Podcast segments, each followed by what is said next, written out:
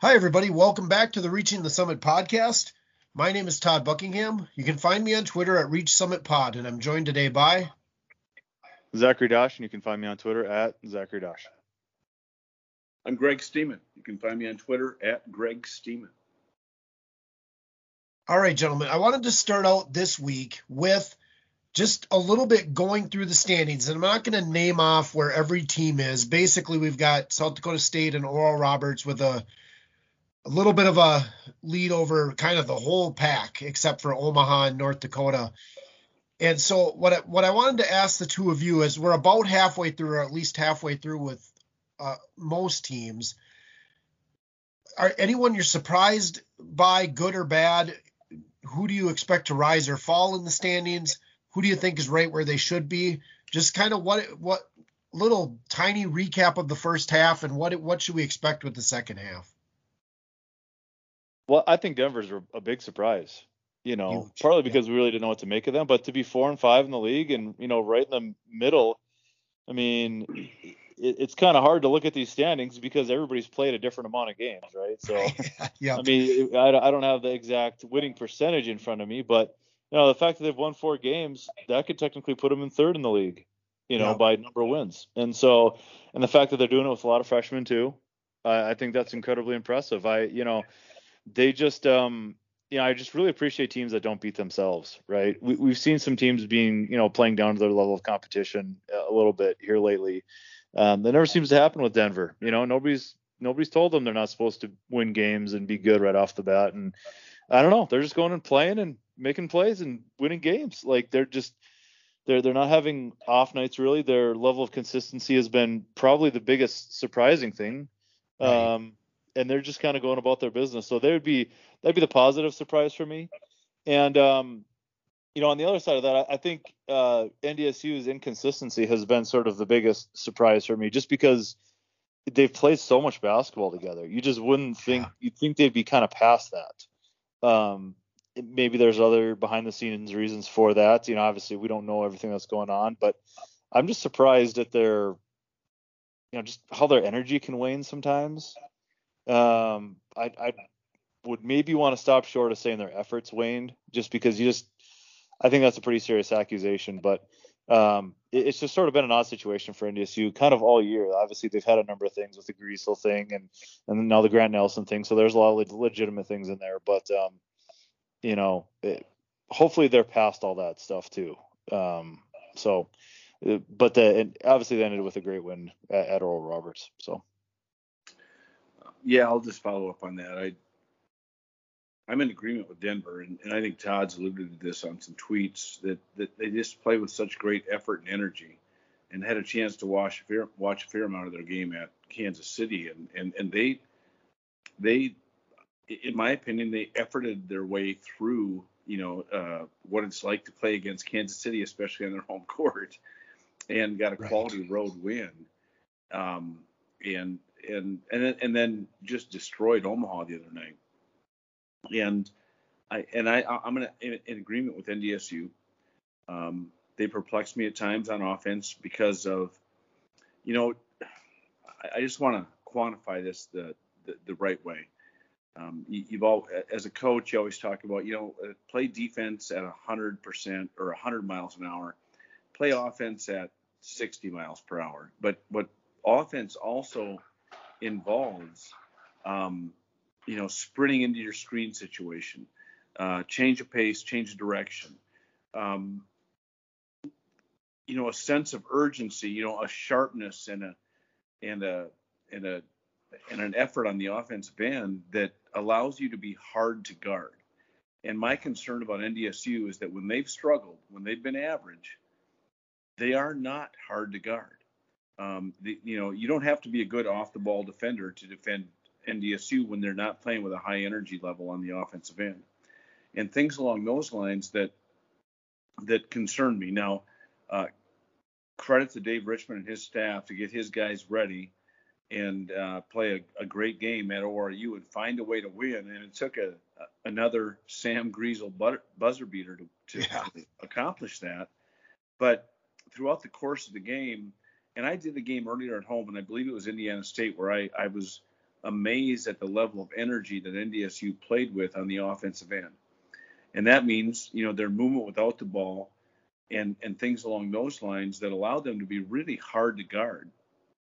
But what I what I have not seen from NDSU is their ability to, to do that consistently and be a team that understands that my work without the ball is just as valuable as my work with the ball. And if they can put that together, they become a very, very good team. And and Grant Grant Nelson has been out for a while. Andrew Morgan may come back. Both of those guys may come back, but your personnel package coming back does not guarantee you anything unless you play with a sense of urgency, especially on the offensive end. I mean, well, defensively you always have to, but offensively it's just as important to, to play smart and hard without the ball. And I think that's one of the things that NDSU has to do if they want to become a factor in this. If they want to find a way to become a, a team that that genuinely deserves a top two seed, uh, because I, you know, to this point, South Dakota State and Oral Roberts have separated themselves, even though NDSU beat Oral Roberts down in Tulsa. So um, that that's been a, that's been a little bit of a surprise. Kansas City being four and three, getting a sweep at home, uh, that's big. And uh, and then I South Dakota or, or excuse me, University of South Dakota is a little bit intriguing. You know, the fact that they were yeah. able to go into St. Thomas and get a quality win, they're on a roll right now. And, and we can all talk about the teams that they've beaten, but the fact is they put some W's on the board. They've gained some confidence, and um, I think they're continuing to improve. And they're always solid on the defensive end. And the last team I'll address is Western Illinois. Is a little bit surprising, you know, to to go into St. Thomas and get beat the way they did. Um, quality, great road win at North Dakota State. But then I, I, was a little surprised they weren't able to compete with South Dakota State on their home court. Right. Um, as good as South Dakota State is, but I still think Western Illinois, with their top seven, I, they're a dangerous team. So they, have been a little bit of a surprise, maybe in the negative direction, but everybody else kind of they are where they're at, and, and uh, we'll see what happens. But to this point, let's not discount the fact that South Dakota State has shown that unless unless there's some injury issues, unless there's some some rotation issues, unless there's some things that we can't foresee at this point in time, they have separated themselves from this league, and I mean that. I uh, um, they are they are they are playing at a very very high level right now. Yeah, I, I don't really have anything to add from what either of you guys said. The only thing I'll mention on North Dakota State you could say it's the Nelson and Morgan injuries, but that offensive inconsistency was there before either of them were injured either. And and so and Western Illinois, I'll just chime in with what you said there, Greg. It's the same thing as North Dakota State. It's like one game, okay, here they are, and then the next game, they're it's they're a completely different team. And so both those teams can be dangerous, but that I just don't understand the inconsistency with some pretty veteran players on both teams. And Todd, I'll just add to that. I, I think you hit the nail on the head with those two teams, Western and North Dakota State. You know, their inconsistency lies um, in, in in probably probably what their approach is at times. Uh, Western Illinois, how can you argue their non-conference success? North Dakota State, um, granted they had to they had to overcome some things with Sam Griesel being out, things along those lines, but I still get concerned about their offense. You know, when you go when you go eight, almost eight minutes or even more than eight minutes at Kansas City. Now we all know how Kansas City guards, but to go eight minutes and a 21-0 run, right? And yep. that that's to me that's concerning, and yep. and it's something that a team with that much talent, especially offensively, those are things that cannot happen if you want to compete for a Summit League championship. Plain and simple. Yeah. All right. I just want to get a little bit of a feel for that. As you guys both said, it, it's a little weird because we got some teams with nine games in, uh, other games with seven or six. So, but uh, we are closing in on what should be the halfway point. There's just going to be some teams that are going to have to jam in um, some games because of missed games. And I don't know if we mentioned it on the podcast, but I'll say it again, even if we did a lot of leagues are not trying to find a way to make up these games. I just am so impressed with not only the Summit League itself, but the members themselves on just making this happen so we have an even playing field for everybody. Yeah, we're really gonna have to keep an eye on the travel of these teams because normally yeah. travel is not a factor at all. But you know, we may see teams, you know, play Saturday, Monday, Thursday, Saturday, and you know, some at home, some on the road. I don't know. That's gonna be fascinating to watch and just to see if there's a cumulative effect of all that. Uh, we haven't really penciled it out, but now, you know, with some of these makeup games starting, it it could potentially be a factor. Kind of some odd situations coming up here with you know UND going on the road to South Dakota, South Dakota State, then South Dakota turning around and going right back up to UND on that Monday. So, yeah. um, I don't know. I mean, what the heck? Let's play them. Yeah, yeah. South Dakota has kind of one of those weird. I don't remember exactly where, but a home game here, then a road game there, three in a week. Um, but even that kind of thing, the South Dakota official Twitter account when they rescheduled the game said yes let's do it kind of thing versus mm-hmm. saying you know and i know they wouldn't say this officially but fans will complain about the, the travel part of it. And i just appreciate that the teams are getting the message out there like we want to get these games in. We're not going to complain about how it happens. What a great deal for the players man. All right. they have to do is play games. They don't have to practice yeah, true. Yeah, if my kids could never practice, they might even like basketball even more. That's true. Heck of a deal. Yeah. Yeah. Well, I'll I'll just echo that, guys. But at the same time, the, the credit goes to the league, as both of you have alluded to. That's why these kids came to these institutions is to play mm-hmm. games. Right. They came here to compete. They came here to to to settle things on the floor, and I think it's going to make for a, a flourish of a finish to the Summit League conference standings because as of this point, every game has been rescheduled. Right. And we're getting to the point where the the, the, the latest variant, if that's what we want to refer to it as, is working its way through everybody. And and my understanding is USD's cancellation or postponement with West, with Western Illinois was not even COVID related. It was right. a, a flu type situation. So I think we're getting to the point where most of these teams have have probably gone through all of this. I do think all the games will get in, and who can handle that? Who can handle the, you know, fewer practices, more games, and when you when you talk about that aspect of it, who has the more experienced teams, the teams that understand what it takes to get to where you need to get to, and uh, so even though there's a gap between one and two and the rest of the league, who handles all of the adversity in the best manner possible? And typically, it's going to be the teams that have the most experienced players. And at the same time, you're looking at teams that have fourth and fifth year players. Can you keep their interest? I know that sounds crazy. I, I know it does, but it's different when you're a fourth and fifth year player, or maybe sixth, whatever it might be, if you if you redshirted.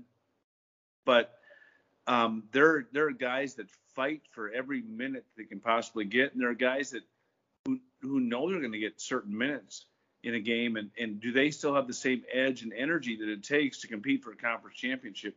So there are so many dynamics right now. I think this is one of the toughest positions that we've put coaches in in a long time. And and who can handle the the set of circumstances that everybody is dealing with right now in the best manner possible? Those are the teams that are going to be be ready to go when we get down to sioux falls and try to settle this all in march yeah. Well, and I mean to, to to talk about something that's specific um, to a team, and if we're going to try to nitpick here, I mean obviously South Dakota State, if we're trying to find a, a reason why they could go sideways, you know maybe it's playing seven or eight guys at the very most, but having to play, you know, three four games in a week or so with travel mixed in. You know, does a situation arise where they're not able to play at the level that they're accustomed to because fatigue sets in or whatever. You know, I don't know, all these unforeseen things, and obviously they have to play three games in three days anyway in, in Sioux Falls. So just a, a lot of a lot of intrigue here, but um, I'm just like like like you guys said, just really glad that we're playing, and um, you know the, the regular season is kind of one thing, but it is all about that conference tournament. So I just hope that every team arrives at that conference tournament, no matter what has transpired in the regular season here, just healthy and dialed in. Like right. that's I think the most important thing here. I tend to fall where Greg was going with it a little bit. It just feels like we're about to get over the hill. And I suppose that's not easy to say since what was it, March 2020, that was 30 days to stop the spread or whatever. Um, no, 15. 15. Oh, is that what it was? Yeah, it was so 15. It Don't forget that. Undershot that by just a little bit, but uh, uh, the uh, but at the same time, like it does feel like you know we had that rash of cancellations, and the there, like you said, Greg, the South Dakota one was not um, COVID related. It was it was flu related. And Coach Mills missed the game against North Dakota State, but from every indication that was not COVID related. COVID, yep. And so I, it, it I'm, I'm an optimistic person as it is, but it just feels like I'm so glad we made these games up because I think we're we're over the hill and let's let's just play some basketball once we get them all in in the next two weeks. All right, you sunshine pumpers. I need to I need to point out something. We're basically kind of like holding the line here because there's not really many more days to make up games. I think UND is already UND is making up a game before like a Class B regional tournament, so they're playing it at like one o'clock in the oh, afternoon. Sure. Do what you uh, gotta do. And, and there's not going to be any TV coverage or anything like that. Uh, so if they win, I'm probably out of a job. but uh, the, but but but no, it's like it, just just pointing out the fact that hey, it was great that we had all these opportunities to make up games. We're just about out of them. Yeah, I agree. And if anybody ever wonders when we record these uh, podcasts, uh, Buffalo just went up three on Kansas City with a minute 54 left, and uh, they're kicking off to the Chiefs. Now we'll see what Patrick Mahomes can do in the last minute 54 been a heck of a day of foot day and a half of football. Wow, man. The NFL will be doing okay next season. I think. I think they'll get some viewership. I agree. I agree. So let's go into the games from from this week. We talked North Dakota State beat Oral Roberts, lost to Kansas City on the road, um, beat Oral Roberts on the road, um, and then Oral Roberts lost to North Dakota State, beat North Dakota. We kind of talked about North Dakota State's inconsistency, which was what I kind of wanted to talk about with them. So I'll move to Oral Roberts, but feel free to chime in on anything North Dakota State we didn't talk about. Um, obviously, Max Abmas is an incredible player, um, one of the best to ever play in the Summit League. It feels like to me that they're not going to be elite unless there's somebody else. He doesn't have to do it all himself. Well, do you guys think they'll develop a number two scorer, a consistent number two scorer, just the way they play it is what it is, and Max is going to have to carry the load. Well, um, Max is going to have to carry the load no matter what, and, and, we know that, and he's done that in years past. But I, I think what you know, and you know where they're sitting right now at seven and two, and their losses are South Dakota State on the road, tight game, uh, yeah. NDSU at home, uh, amazingly tight game. It took a great play by Sam Griesel, and so I think they're playing pretty well right now. I think they're a much better defensive team than they have been in the past. And right. so that helps them out. Uh, the other thing that you look at is there are a number of weapons. You know, we talk about a DeShang Weaver, we talk about Lacis, we talk about a, a, lot of other guys. I think what they have to do right now is it's second player by committee if they want to oh. continue to be successful. And who's good on a certain night um, and, and, I think, you know, t- to get injured players back, they've done that. So I still think they're playing at a high level. I, I, I think Abmas allows them to be an elite level team at the mid major level. So, you know, kind of, that's where I'm at right now. I don't know if you have to pick one guy that has to step up. I, I think they have to do it by committee, and they also have to understand that, you know what, they become better defensively. There's a ton of value in being a good defensive half court team. Yeah, I don't, I don't think they're going to have a, a, a, number two option, and it's not designed to have a number two option. And I don't think they really even care about having a number two option. I think if they don't have a number two option, they're even more dangerous. And here Tyreek Hill goes into the end zone, seven points, Kansas City. um, no, no, but but but but seriously though, because like they want to keep teams honest, right? They want to just put the ball in Max's hands and let him cook, right? That's the right. whole point. And if if they do that, then teams have to kind of play them straight up. If they have to play them straight up, there's a greater chance that Max gets free, and there's a greater chance that um, you know the defense has to play them straight up. So what they want to do, yeah, put the ball in Max's hands, let him break down the defense and find where the help's coming from. And yeah. that person then becomes the option. So the, I, I, I think they actively do not want a consistent number two option because they want the defense to have to play him square. So, um, and and so I, I, I don't know. Uh, there, there's a lot of that. That means there's a lot on Max. That means there's a lot on Max. Um, and I, I'm, I'm a little, uh, I don't know if I want to say concerned for Oral Roberts' sake or what, but there seems to be kind of a pattern developing here for Oral Roberts with this last weekend in terms of how they're defended. I mean, clearly, yeah. clearly you want to run them off the three point line, right? I don't think that's really any revelation, but it's really starting to show up in the stats. Uh, I, I, think you know, so they they shot eight for 31 from three against NDSU, and then against UND they shot uh, six for 16. Right. They're averaging 12.2 threes, so both of them are pretty significantly under their three point makes uh, on the average per year. So clearly the blueprint's out there, right? And so if your whole offense is just relying on one player to make plays and the everybody else to play off of it, um, that makes it much more difficult to adjust to. But this is the path they've chosen, and it's not going to change. And so, I mean, in terms of offensive game plan, it's just put the ball in Max's hands and let him read it. Um, I'm a little surprised there's not more pick and pop involved you know that's not really been a huge part of what they did this year, and that was a big part of what they did in the in the conference tournament last year. Right. Um, but I don't I don't see a ton of adjustments coming. I, I think it kind of is what it is, and you know this is a game, but this is a, a, cat and mouse adjustment game throughout the course of the year, right?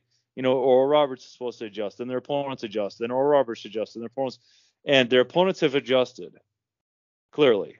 And there's a pretty yeah. good blueprint out there. I think the the game tape out there for UND and NDSU against Oral Roberts is going to be viewed by everyone, and there people are going to try to replicate that. And so, what's Oral Roberts going to do? I don't know.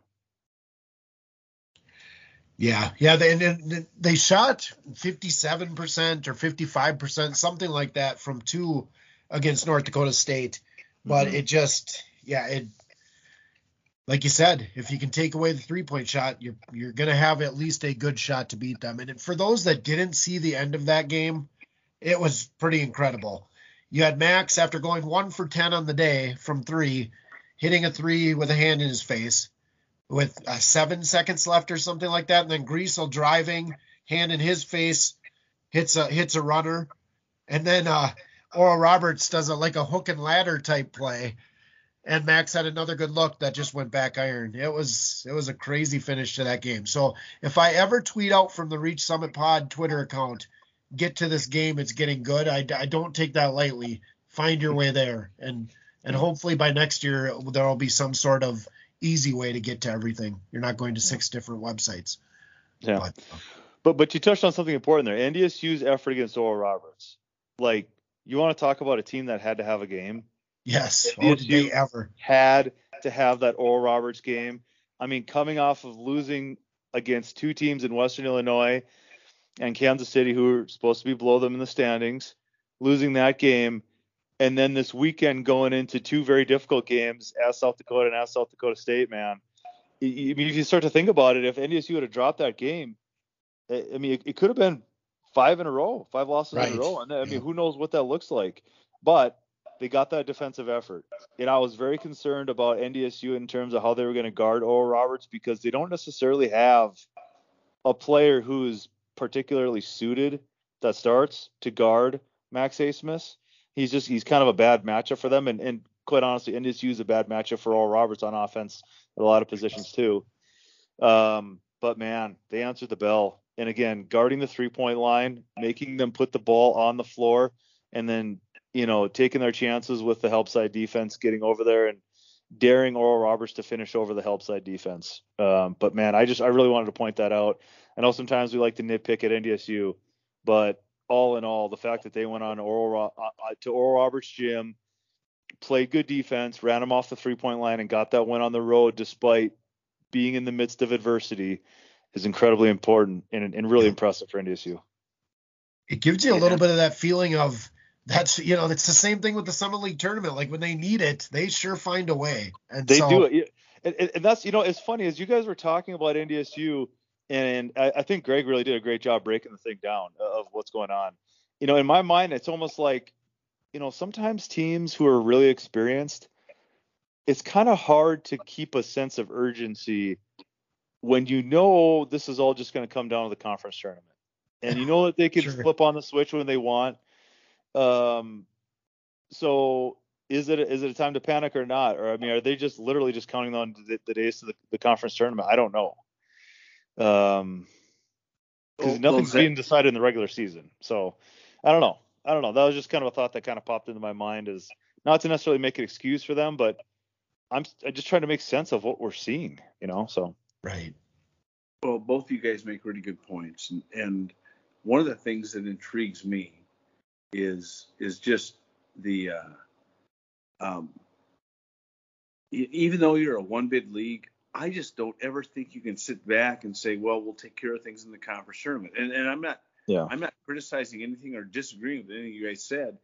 Part of me says the reason North Dakota sits at North Dakota State sits at four and three right now is because of their slow starts. I mean, how do you get down that big to South Dakota State and come back and and then not have enough? How do you get down that big to Western Illinois? I mean, this has to matter to you. This has to say, you know what, we, we, we cannot afford these types of things. And and even though you're you have an experienced team, you have zero room to take one thing for granted. And because there are so many good coaches right. in this league, there's so many good teams in this league, and NDSU, from my opinion, you know, from my standpoint, from my viewpoint, has no room, has zero room for error when it comes to preparation, when it comes to effort, when it comes to toughness, when it comes from uh, starting a game the right way. That they cannot afford anything uh, from here on out. They cannot afford a lack of focus or a lack of effort or a lack of toughness from here on out. And you have fourth and fifth year guys and um, that's that's my thing. But it goes back to this: winning a single college basketball game is really flipping hard. Winning back-to-back games is is even more difficult. Having a winning season is really really hard. Having uh, uh, uh, consistent winning seasons is amazingly difficult. I just think that message has to be continually preached and and at the same time you you want to believe you have the right guys that don't have to have it preached to them night in night out so i i know i'm i'm getting on my soapbox here but i i just think that ndsu they can still make a big run here but but it has to not be so much on coach richmond's hands it has to be on the guys hands it has to be on their most experienced players hands to say this you know, we cannot accept um, mediocrity. And uh, with the talent that they have, and, and as as a you know Grant Nelson or an Andrew Morgan are able to work their way back into the lineup, that's great. But I, I I'm I'm on my soapbox as a former coach right now, where I'm going, God darn it, effort, toughness, that has to come from the guys at times, and and so uh, we'll see how they handle it. And but at the same time, that also applies to every other team in the league. We'll see how they all see how they all handle it. Right. Yeah, I mean, there's no question NDSU has a chance to go on a run, just like the Buffalo Bills, who went through a little adversity and now are on to the AFC Championship game. 36-33 with on to the AFC Championship left. games, guys. We're, we're, nothing if not flexible, right? Yes. We'll break down the Summit League. We'll break down the AFC Championship game. We'll tie it all together and put a bow on it. Yeah, I was waiting for someone in this game to play defense. That is I almost interrupted Greg. the uh, so on to well, I want to say one more thing on North Dakota State.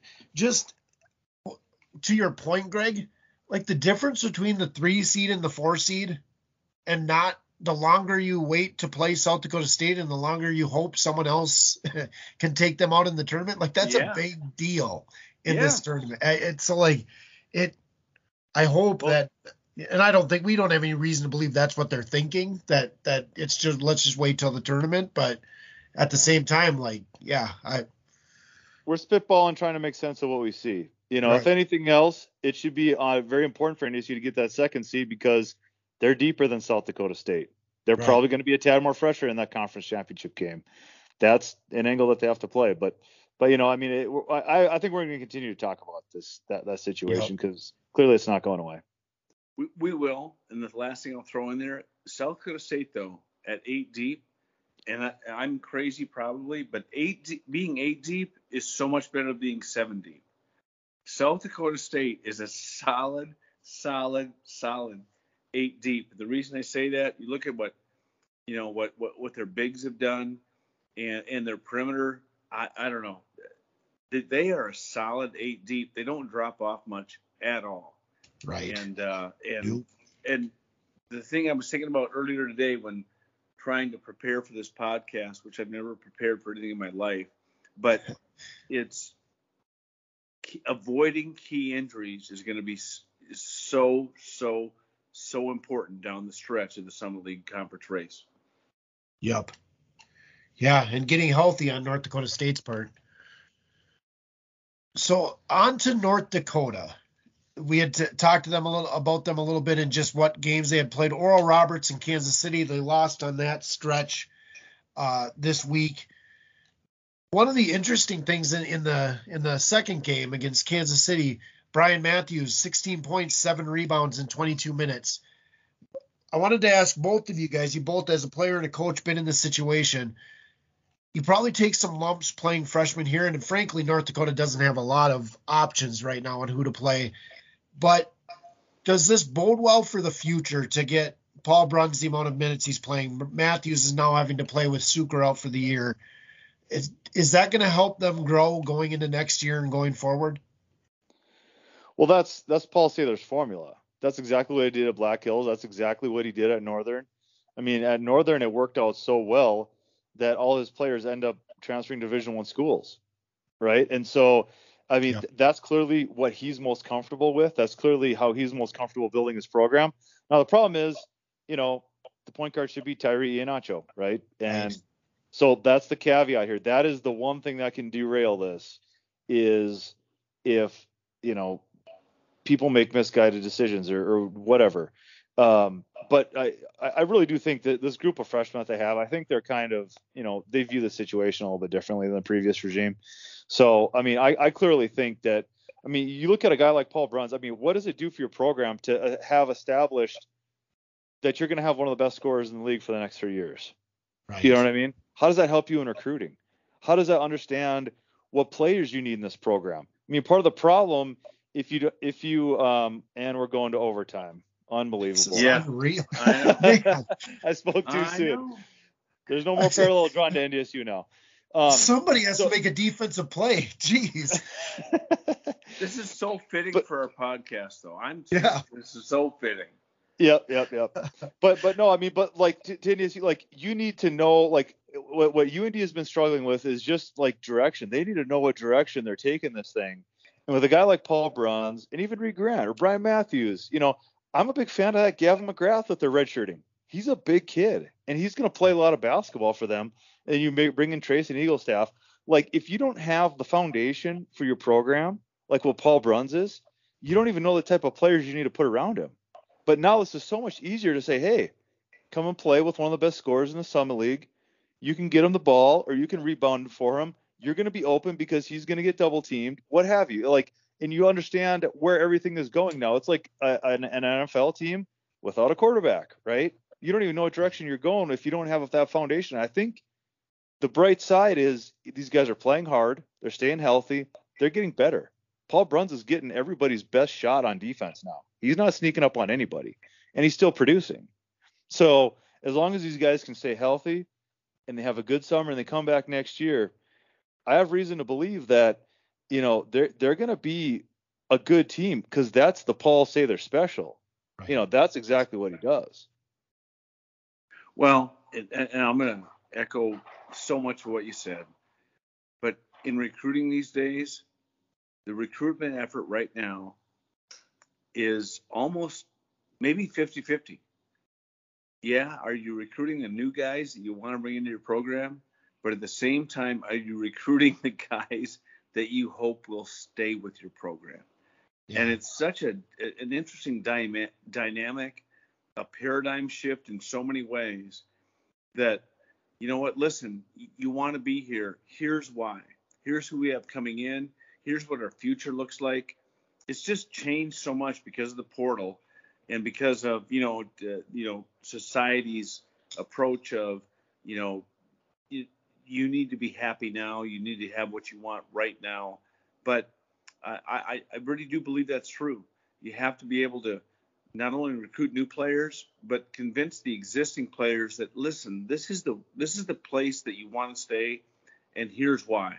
So uh, I think it's a it's a it's a shift in so many ways, especially on the recruiting front. Well, you just wonder how long is this irrational exuberance going to last for the transfer portal, right? I mean, we've talked about this several times. I'm a huge proponent of being able to transfer not sit out. I think that's incredibly important. Um, even it's almost like a civil rights issue, right? But it's rarely the right decision to transfer. Like that's kind of the, so I'm going to kind of speak out of both sides of my mouth here. You should have the right to, but it's rarely the right decision.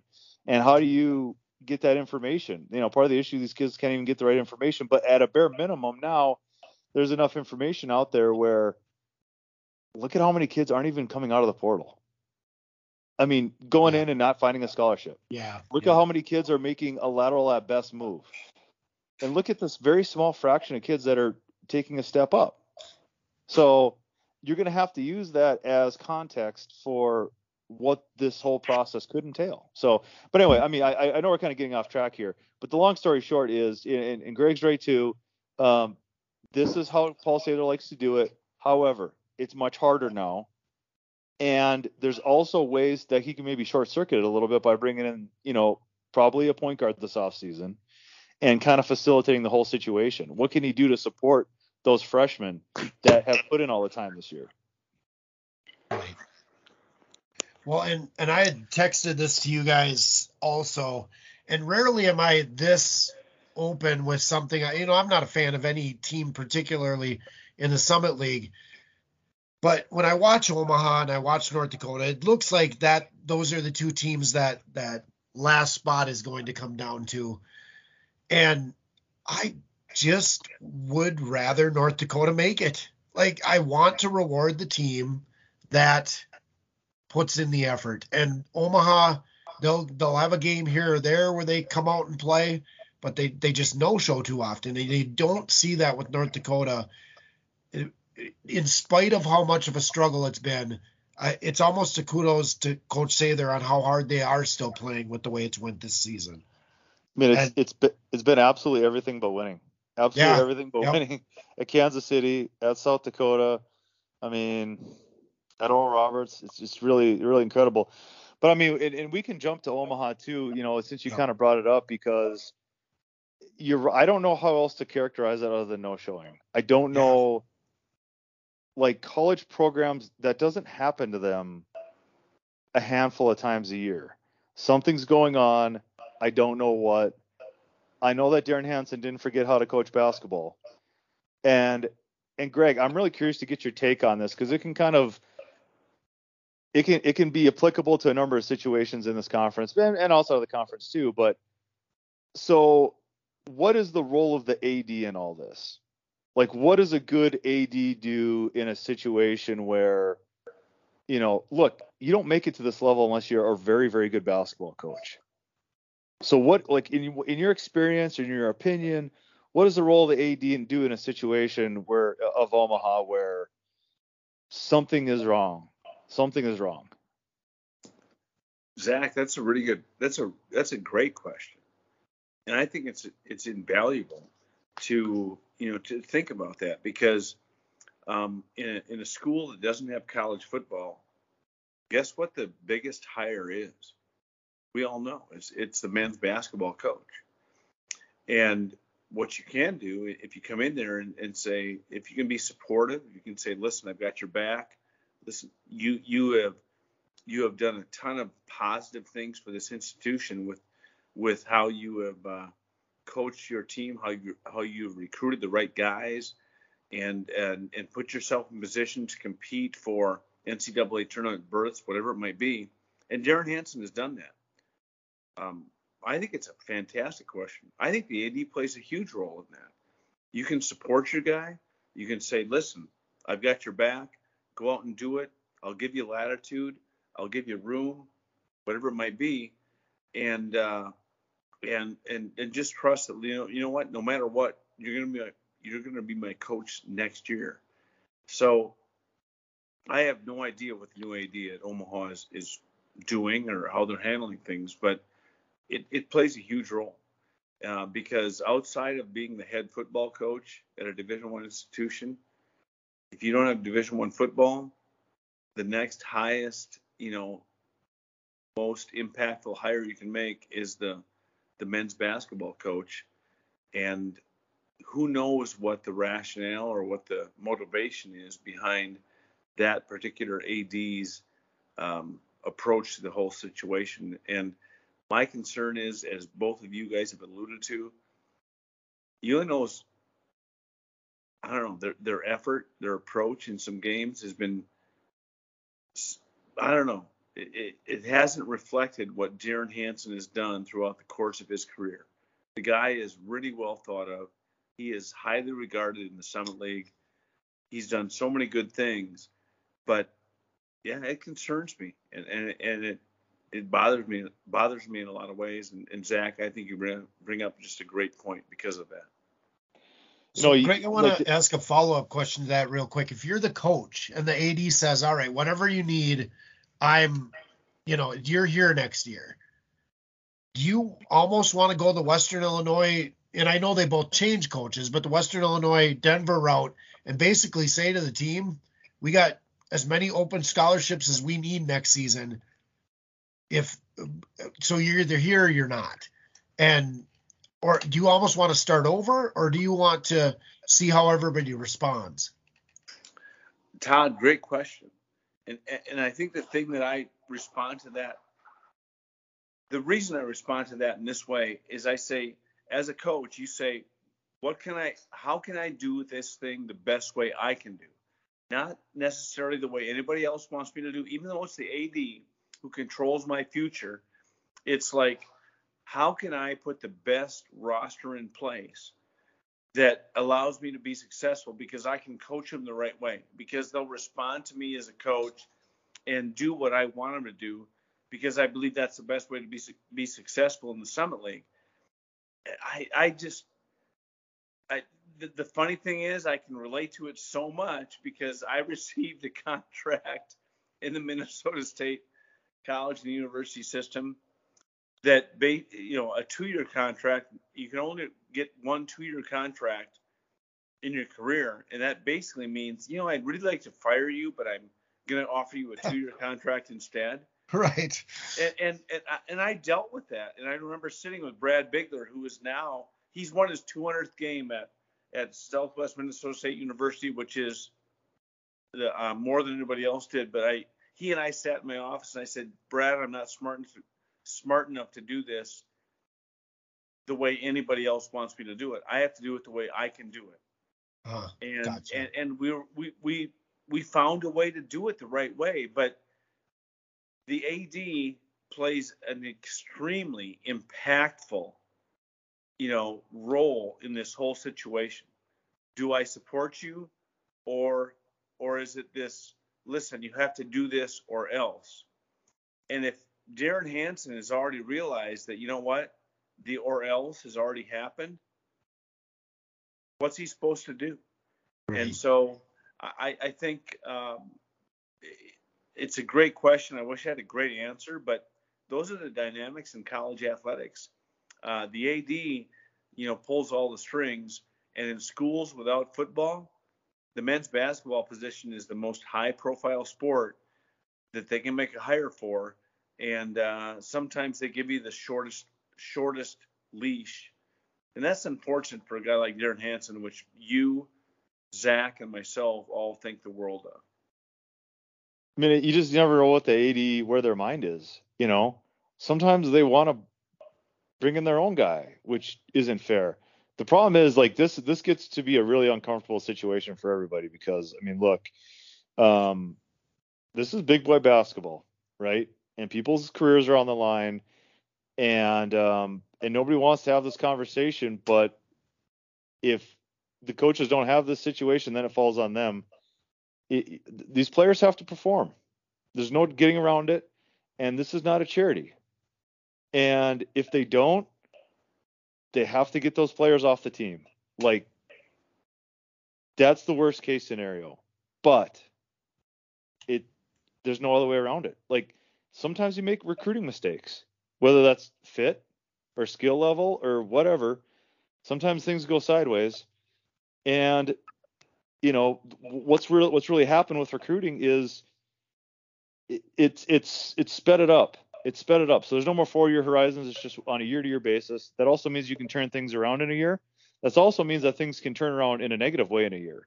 That's kind of what we've seen happen you know, to, to Uni, Uni and Oral Roberts. Look, all the kids that should be starting are transferred and playing at other schools.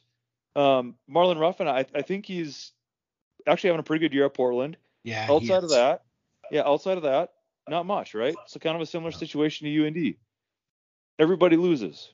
So is this AD going to have a, a, a the wisdom to look through the situation and be like, all right, this is what we need to do. We need to make this adjustment to whatever the, the assistant coaches and, and these are the things that we're going to do and we're going to identify these players and we're going to get you the resources to get these players and get things back on track but clearly there's a misfire but i'm just i'm very curious to see how uh, that ad handles the situation because i really don't have a good feel for that.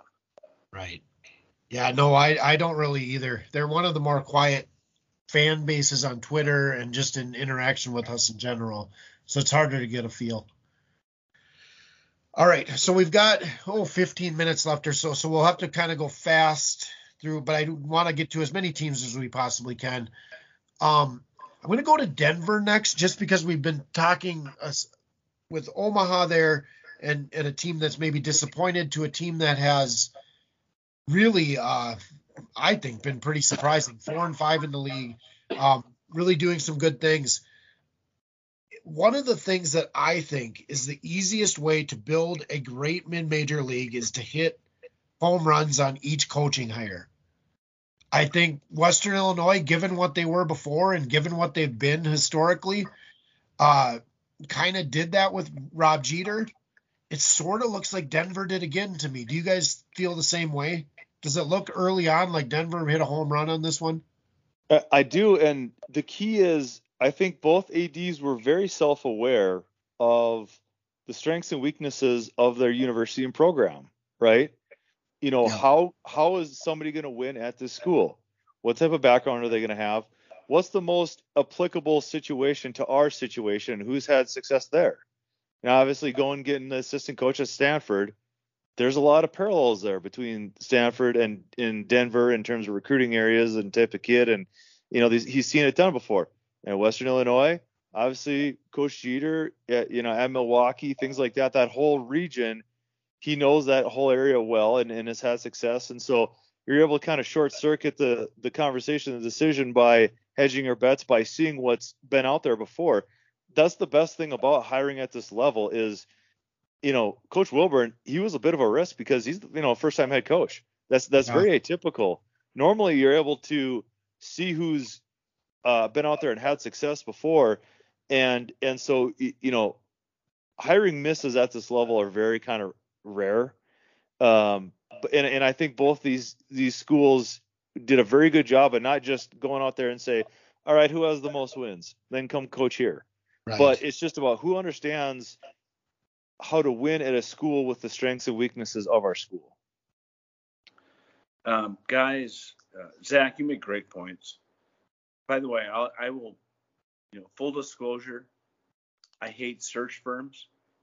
Isn't that the job of the AD to have yes, yeah. five names in his desk drawer to say, if and when this job opening happens, here's what I'm going after. Um, but that's why I still think the three of us should start a search firm and make so much money that, you know, we, we don't know what to do with it. But at the same time, I mean, who could afford us? Who can exactly? Very few. Very I could Google just like with the best of them. Yeah. That's the problem. Nobody could afford us. Probably that'd be my guess. C- couldn't agree more. But when you look at Rob Jeter, is there a better hire for for Western Illinois? A guy with yeah. name recognition, a guy who gets it, a guy who has shown he's a winner, Um, I still think, I mean, even though I, I said, hey, they're perplexing, I think he's a great coach. He's a great fit in the oh. Summit League. It was a, fantastic hire. And Denver at the same time, you know, you look at, um, he comes from Stanford. Denver is that is that profile in this league, and he has found a way to to bring in a group of guys that play their tail off. And I I, I think the most impressive win they've had is the one on the road at Kansas City, where they where they outfought Kansas City's toughness, Kansas City's willingness to foul and whatever it might be. But that that was a great win for that program, and uh, and then they turn around and and just absolutely annihilate Omaha. Um, I, I I think I think this league has some really, really good coaches, and I mean up and down, up and up and down the entirety of, of, of the yeah. league. Uh, John, you know, John Tauer, who has come in with St. Thomas, I think the guy is a high level coach. Um, we look at Eric Henderson, we look at Paul Mills, we look at Dave Richman, We look at so many guys in this league. Um, it, it's it's a well stocked league when it comes to coaching knowledge, without question. And the the one thing I just add to it is, you know, one of the most important things all these guys have done, they went out and got good assistant coaches that are experienced, that are connected, that are able to find players. I mean, that's how Western Illinois was able to put together this roster, the connections from the assistant coaches, and kind of the same thing at Denver. So, you know, having high quality assistant coaches, that's something that we don't talk about a lot, but you know, is is critically vital to any team's success. Zach, I, I want to echo what you just said. You know, one of the most secure things you can do as a head coach is to bring in strong assistant coaches. Insecurity in a head coaching position oftentimes leads to bringing in lackluster staffs. But a security in what you're able to do allows you to bring in strong personalities, strong opinions, uh, and, and those things matter. Um, you know, from the strength of a head coach, if you are unwilling to bring in strong personalities and, and, and strong opinions, to me, that describes weakness in, in a leader. But uh, I thought I just thought you hit the nail on the head. It's it a credit to those coaches to say, you know what, I'm going to bring in high quality staffs people that aren't yes men, but people that that I will respect their opinion at the same time. When we walk out that door, when we walk out that door, we are all on the same page. Even if we had disagreed like crazy behind the door, at the right. end of the day, we all have everybody's back. Well, and you guys had mentioned Western Illinois as it was kind of part of the question. I'll, I'll ask a quick Western Illinois question that I had you know, we talk a lot about Baylor Scheierman and Max Abmas for good reason as as the kind of two way battle for Player of the Year. Are we forgetting about Trenton Massner a little bit? Well, for sure for the newcomer of the year, right? Yeah, yeah. So I mean, yeah, he'll he'll, he'll probably win that. Um, but in terms of the Player of the Year, you know, I don't know. You know, Baylor and Max have a lot of equity built up. You know, they have a lot of equity built up. They have two seasons worth of equity built up that Trent may not have. Uh, and they also are going to be on one of the best two teams, and that's that clearly I think carries a lot of weight with the voters as well. But I mean, you know, a couple more of these 30 per point performances, and um, you, you, never know. I mean, injuries happen, things happen, you know. But he's he's a, a finalist. I'd call him a finalist. That's okay. Zach, great point. I'm right there with you. I had a chance to watch him in person as Western Illinois came into Fargo and knocked off NDSU, Trent Massner was th- this kid was high level. And so is he in the conversation? Uh, Todd, without question. And uh, but you also mentioned, both of you did. Uh, you look at Max Abmas and and uh, Baylor Scheierman. Um, hey, they're probably the two front runners right now but Massner is definitely in the conversation. So my challenge to Western Illinois and their backcourt, as good as they are, particularly at scoring, how can they set up Will Carius better? His Yeah. production, Will Carius production, it probably isn't where it should be. That's not his fault, right? I mean, he can't always throw the ball to himself, and Yeah. and he and and that is something I'm watching. In addition to their defense, I don't quite think that they're firing all cylinders because what that means is that you know I'd like to see it where it's like you know 20 points for Massner, 20 points for Carius, and then everyone else kind of filters in after that. But um, and, and I think they're finding their way too. You know, they're this is a new group as well, so forget about that. But I'm very curious to see where they're at in a month. Zach, it's a good point. Western And- Illinois and- is extremely talented. And, you guys uh, said, oh, sorry, Greg. Go ahead. No, no. I, I was just going to say the more Massner and Sandage can involve Carius in their whole operation. They have a seven man rotation, let's be honest. It's a very versatile rotation, but it's a dangerous rotation. Um, Yep. I, I think I think Sandage and Massner both have a big piece in that, without question. And I'll say, uh, Massner's probably one of like maybe three players in the league that can go and win a game by himself. He Yeah. does have that type of ability, that which is incredibly rare. Well, and and I think with Uh, you guys answered the way I would have, and it comes down to with both Max and Baylor being on the top two teams in the league. But I also just wanted to bring up Massner's, third in points in the league, ninth in rebounding, second in assist. Like the things that we brag about Baylor Scheierman doing, he does as well. And so mm-hmm. maybe not as well as Baylor does, but does those same things. And so like he's just he's a special player that we, we maybe haven't brought up as as much as he maybe deserves.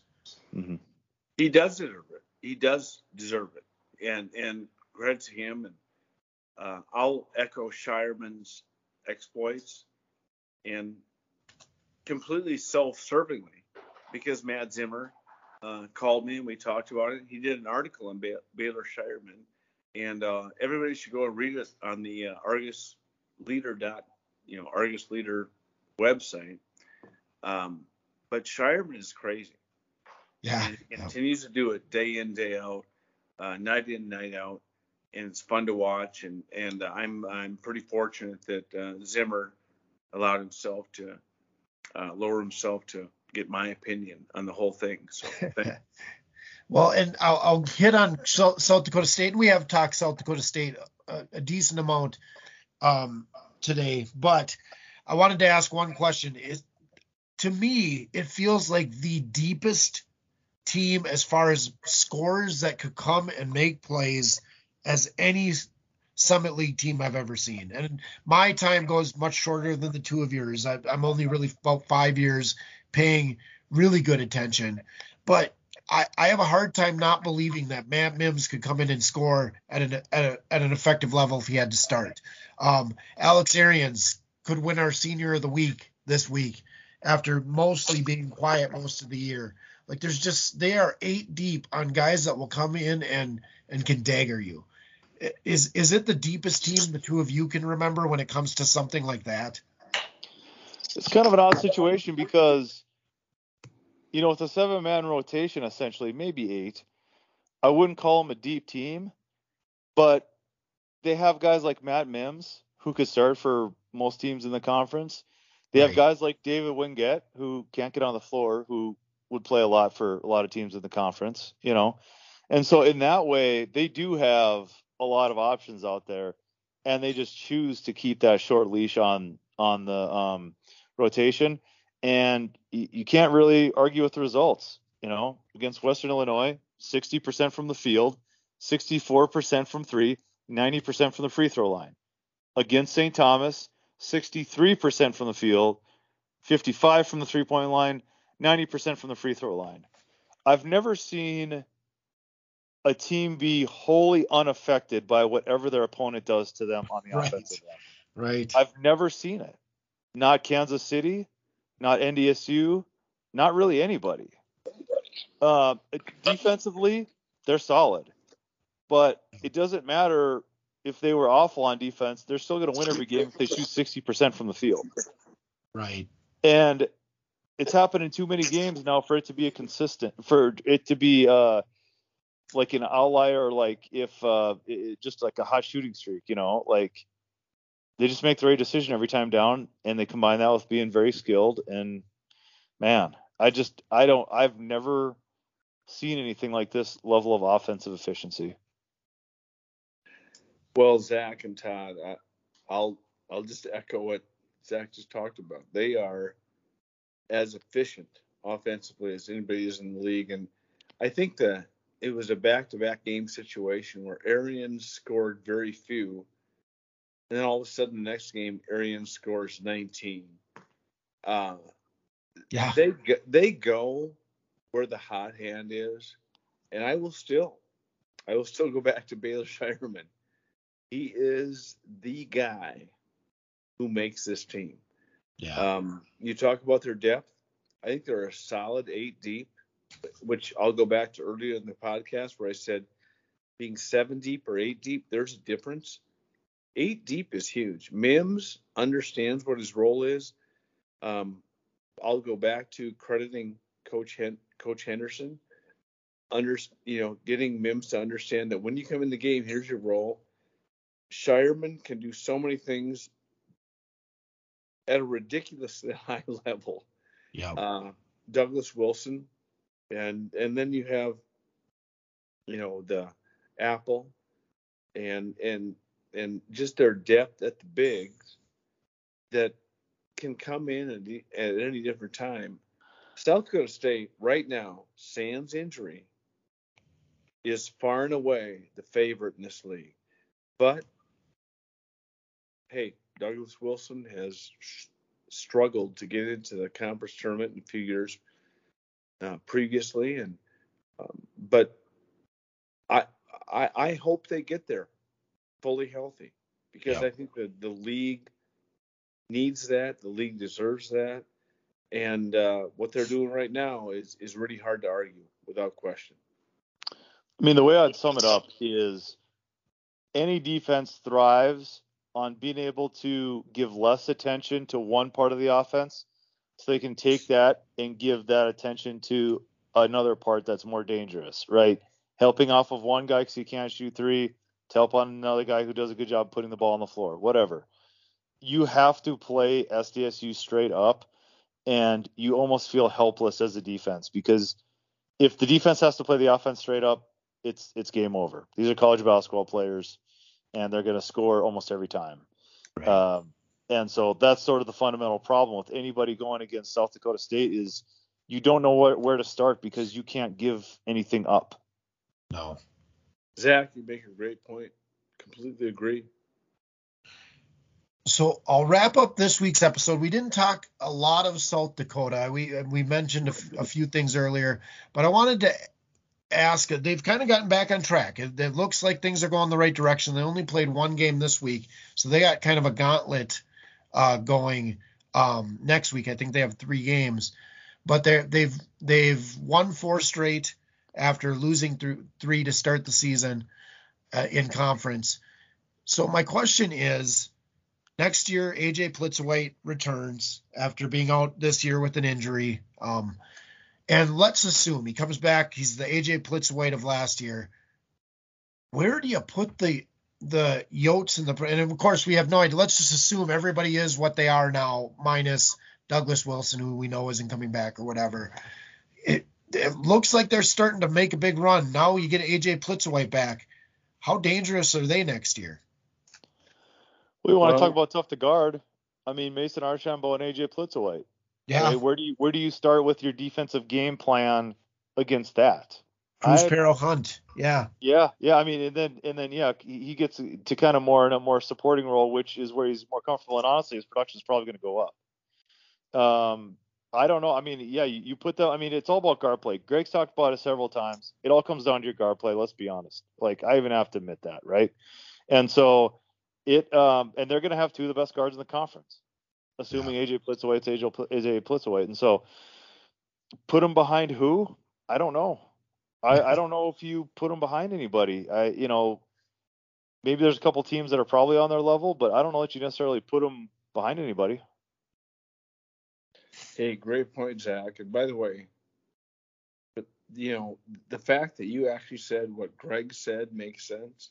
I take great pride in that. So thank you. you know, eh, but but no, I, we usually wait till we're off air to say that, Greg. yeah, I know, I know. So I feel fortunate, but um, I'm in agreement. Uh, you bring you throw AJ Plitzuweit into this lineup. Um, it's interesting. It's intriguing and it's certainly elevating. And um, at the same time, I, I go back to what they're doing right now and have to give them a lot of credit. They are improving, they're winning games, the games they should win, but at the same time, that allows them to gain confidence in what right. they're doing and and growing as a team. And uh, so it's going to be interesting to see what happens. But you throw AJ Plitzuweit into this group, uh, certainly a, a, a definite improvement because of the the the manner in which AJ Plitzuweit not only could he dominate a game, he could dominate in a manner that elevated his teammates to right. levels that that uh, that allowed them to be extremely successful. So yeah, that's where I'm at. Um, I'm I'm excited to watch it happen, and I can't wait till AJ Plitzuweit is is black is back in the league.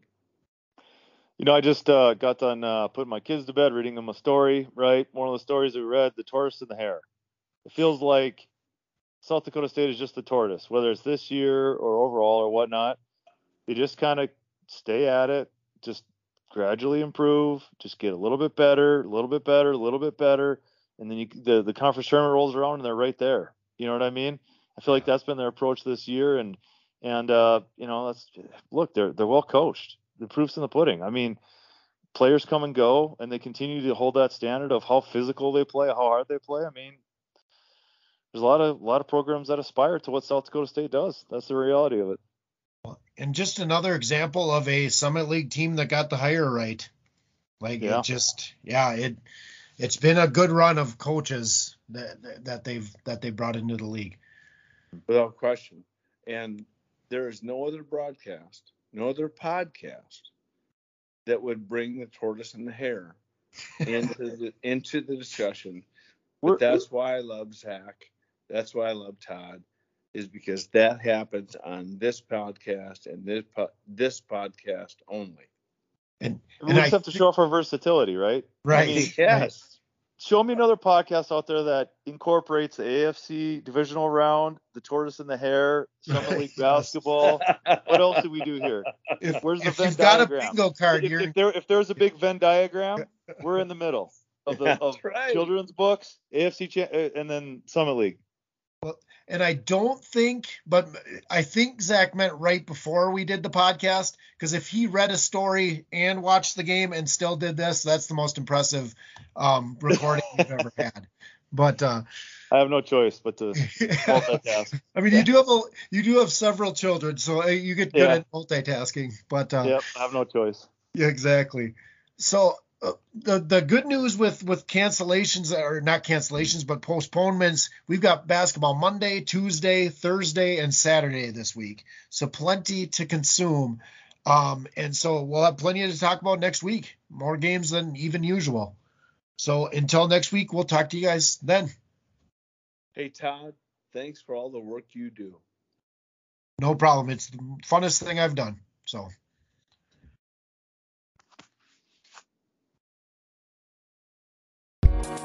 Thank